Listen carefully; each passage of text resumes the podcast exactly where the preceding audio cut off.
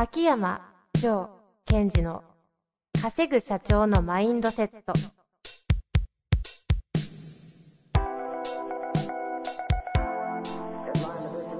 なぜ一流の経営者たちはぶつかる壁を次々と越えられるのか。そこに隠されたマインドの正体。ポッドキャスト「稼ぐ社長のマインドセット」は上場企業から中小企業まで。エグゼクティブコーチングトレーナーとして人材開発を行ってきた秋山城賢治が経営や人生で役立つマインドの本質について分かりやすく解説します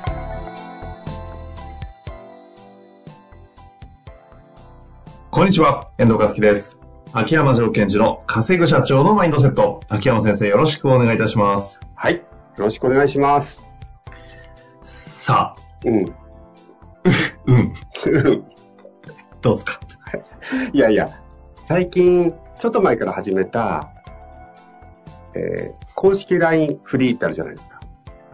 あ、公式 LINE。公式 LINE のそうつかさ、インナーダイビングフリはいはいはい。はいあの、秋山先生が、あの、送ってる公式 LINE の名前ですね。ー。そうです、そうです。はいあ。りがとうございます。はい。それがこう、こう想像以上に反響いただいて、ああ、みたいですね。はい。すごい、まあ、嬉しいなっていうのと、多くの方にこう活用してもらいたいなとえ思ってる次第なんですよ、最近。え 以上。ほら、というのはやっぱり、なんていうのかな、そういうコンテンツを配信する側っていうのは、ええこう、うまく活用してもらいたいっていう思いだけでやってるじゃないですか。ああ、確かにね。別に無料っすもんね、あれ。週3回も朝6時。よう、よう打ちますよね。いやいやいいや、や、すごいわ。よくネタ切れしないなと思いながら見てますけども。いやたまに困る時もあるんですけど、うーみたいなね。あただ、結局、それでも、なんかこう、あの、皆さんからね、こう、朝ね、少しこう、背筋がピッとなりましたとかね。やっぱり本当に、えっと、自分が初月じゃダメなんですね。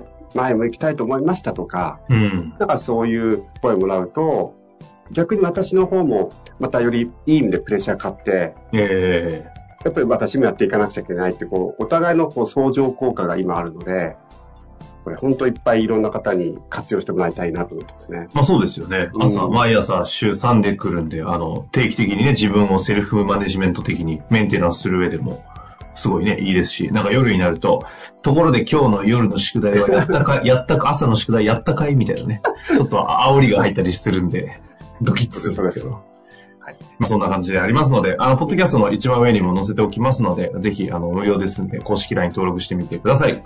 インナーダイビングフリーですね。そうですね。さあ、今日の質問にしたいと思います。はい。本日の質問ですが、獣医の先生から、えーと、いただいてます。いきます。動物病院を経営しています。経営というよりも対人コミュニケーションにおける質問をさせてください。獣医が3名いるのですが、その中で一番のフル株獣医に対して、受付のスタッフの一人が、なぜかタメ口でコミュニケーションをとっています。とはいえ、関係性としては良好のため、注意することも、えーなく、注意することもしにくい状況なのですが、オーナーさんからの見え方や、私の何かしらの価値観が許せないのか、無性にその光景を見ると苛立ってしまいます。私としてはうまくやめさせたいのですが、秋山先生はこの環境をどのように分析されますでしょうか？うん。あ、なるほど。これ、オーナーさんって、あのう、んうん。お客さんのことだと思いますね。なるほどね。あの動物飼い主さんってはい。意味で、お客オーナーお客さんみたいな感じですね。はい。はい。なるほどね。うん。これあのなんだろう、こういうのってあるじゃないですか。こう、スタッフに、こう、イラついて注意したいなっていう時。ああ、そ、そこの抽象度合いですか？ありますね。あれ、当然ありますよね。うん。で、この時に、あうの、注意していく必要がある、注意っていうか、気をつけていってもらいたいことがあるんですね。ほう。それが、まず一つ目は、えっと、何を大切にするかということで、多分この方はそれを二つ捉えてるんですよ。一つは、えっと、そのオーナーさん、つまりお客さんのことを考えると、そこでタメ口をしてるとね、あ、この子の病院大丈夫かなって思ってしまう。はいはい。という意味で、お客さんとの信頼関係を大切にしているってことじゃないですか。で、二つ目は、個人として大切にする価値観があって、そこをこう、なんかこう、ないがしろにされてるみたいなね。うんうんうんでこういう場合の大切にする価値観ってこう予想ではどういうものが出てきますかねそのタメ口、上の人に向かってタメ口をしてる人。この方の価値観としてってことですか、そうです、そうです。ええなんですかね。上、目上の人を敬いたいとか。うんうんうん。そうですよね。まあ、あと、仕事上でなんで、まあ、関係で言うと、うん目上っていうよりも、まあ、なんか人間に上下関係をつけちゃってる方だとしたら、うん。なんか上の人はちゃんと立てなきゃとか、年齢だけじゃなく、なんかありそうですけど。それはそれで一つちゃんと抑えてるじゃないですか。うんうん。で、今度は、ここで今、イラついてるというところがあるので、イラついてるということは自分の中で、えっ、と、その人が攻撃をしてるってことになってるんですよ。はあ、はあはあ、この方に？そうですね。その、タメ口を聞いてる人が僕のことを攻撃してるからイラついてるんですね。あ、苛立つということはってことですか？そうです、そうです。ああ。攻撃してないけど。うんうん。そこをちゃんと見なくちゃいけないっていうことが一つと、あと。今回のパターンで、えっ、と、非常に、えっ、と、見なくちゃいけないのが、こう、僕はいいんですみたいな感じってあるじゃないですか。僕は気にしてない、僕はいいんですと。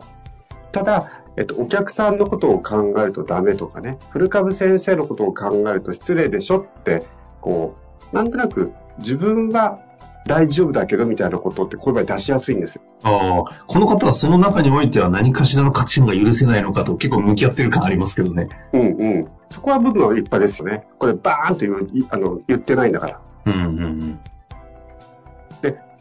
カチーンときてバーンって言うとどうなるかっていうと、相手にその、えっ、と、お腹の中で抱えている黒い部分っていうのはきっとあるんですけども、それが伝わっちゃうからうまくいかないんですよね。はいはいはい。え、ここの、この場で言うこの方の予想される黒い部分でな、なんですか？うん。えっ、と、古株先生は、あ僕は気にしてないとけどね、みたいなニュアンスがありそうなので、そこの部分なんですね。うんうん。つまり、えっ、と、この受付の方は、僕の言ってることを無視している。僕がこういうマネジメントをしようとしてるのに、それをこう軽く見てるっていうことになってしまってると思うんですよ。ほうほうほう。無意識化でねってことですね。うんうん、だそこに対して、こう、怒りを感じてる部分もあると思うんですね。はいはいはい。ですから3つ。1つはちシンプルに、えーと、お客さんのことを考えるとダメでしょ。2つ目、その自分のまあ価値観、人の、あの、年上の方を敬いましょうと。で、これはこれで OK じゃないですか。うんうん。ただもう3つ目の、自分のことをバカにしてるでしょ。僕の指示に従えないでしょとか、僕がマネージメントしてるのに、僕がこういう理想のね、病院を作ろうとしてるのに、バカにしてんの？みたいなところがある可能性があるので、そこはしっかりと向き合って、そそこをちゃんと自分の中で抽出して、その後それは、えー、なんとかな、自分が攻撃されてる、自分が馬鹿にされてると感じてるから出てきたものだというふうにして、別で処理しないといけないんですよ。ほうほうほう。そのし処理を仕方を一旦ちょっと置いとくとして、うんうんその処理をせずして、この方に注意やマネジメントとしてのしなんか行動をとってしまうと、そこの闇部分の方が伝わって、結果、どうなんですか？結果、ね、えっと、全然響かないですよ。その、んなんていうのかな、えっと、まあ、大義というか、きちんと本当は伝えたいことっていうのは、この患者さんのためにとか、病院全体のために良くしてこうよって伝えたいっていう部分も大きいと思うんです、本当はね。ただその黒い怒りの部分の方が伝わりやすい。うーん。これはあの、先ほど一旦置いちゃいましたけど、今言っていた、どっかで自分がこうやろうとしてる系の方針とかをないがしろにしてるんじゃないかっていうようなこれって、うんどう扱うんですか、あ、まあ、経内がしろというか、馬鹿にしてるってことですよね。ああ。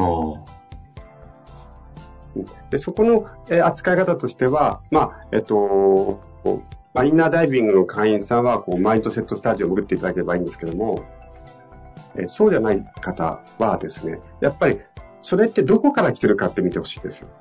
ほうほうほう。私の中の何から来てるのかってことですか、うん。それというのは、例えば、えー自分は馬鹿にされてしまう存在だと思ってるかね、自分の中で。うん。あとは、えっと、自分が一番偉いんだっていうおごりなのか。うんうん。それをちょっと見ていくとね、見えてきちゃうんですよ。ほうほう。みんなそこ見たくないから向き合わないんですね。そこがじゃあ何かというものが特定できることが、解決って言っていいのかわかりませんけど、それを特定することだけで十分こう、いい方向に行くんですか？いきますね。あ、よかった。特定してからのとか言われるともう、で、もう特定しただけでこう自分のことをいい意味で恥じますから。あーでもしそこで、いや、そんなことないよっていうのを言ってしまうんであれば、やっぱり経営とかリーダーっていうのはとても難しくなってくるんですよ。やっぱりこう自分の中のおごりみたいなことをこうどう消せるか。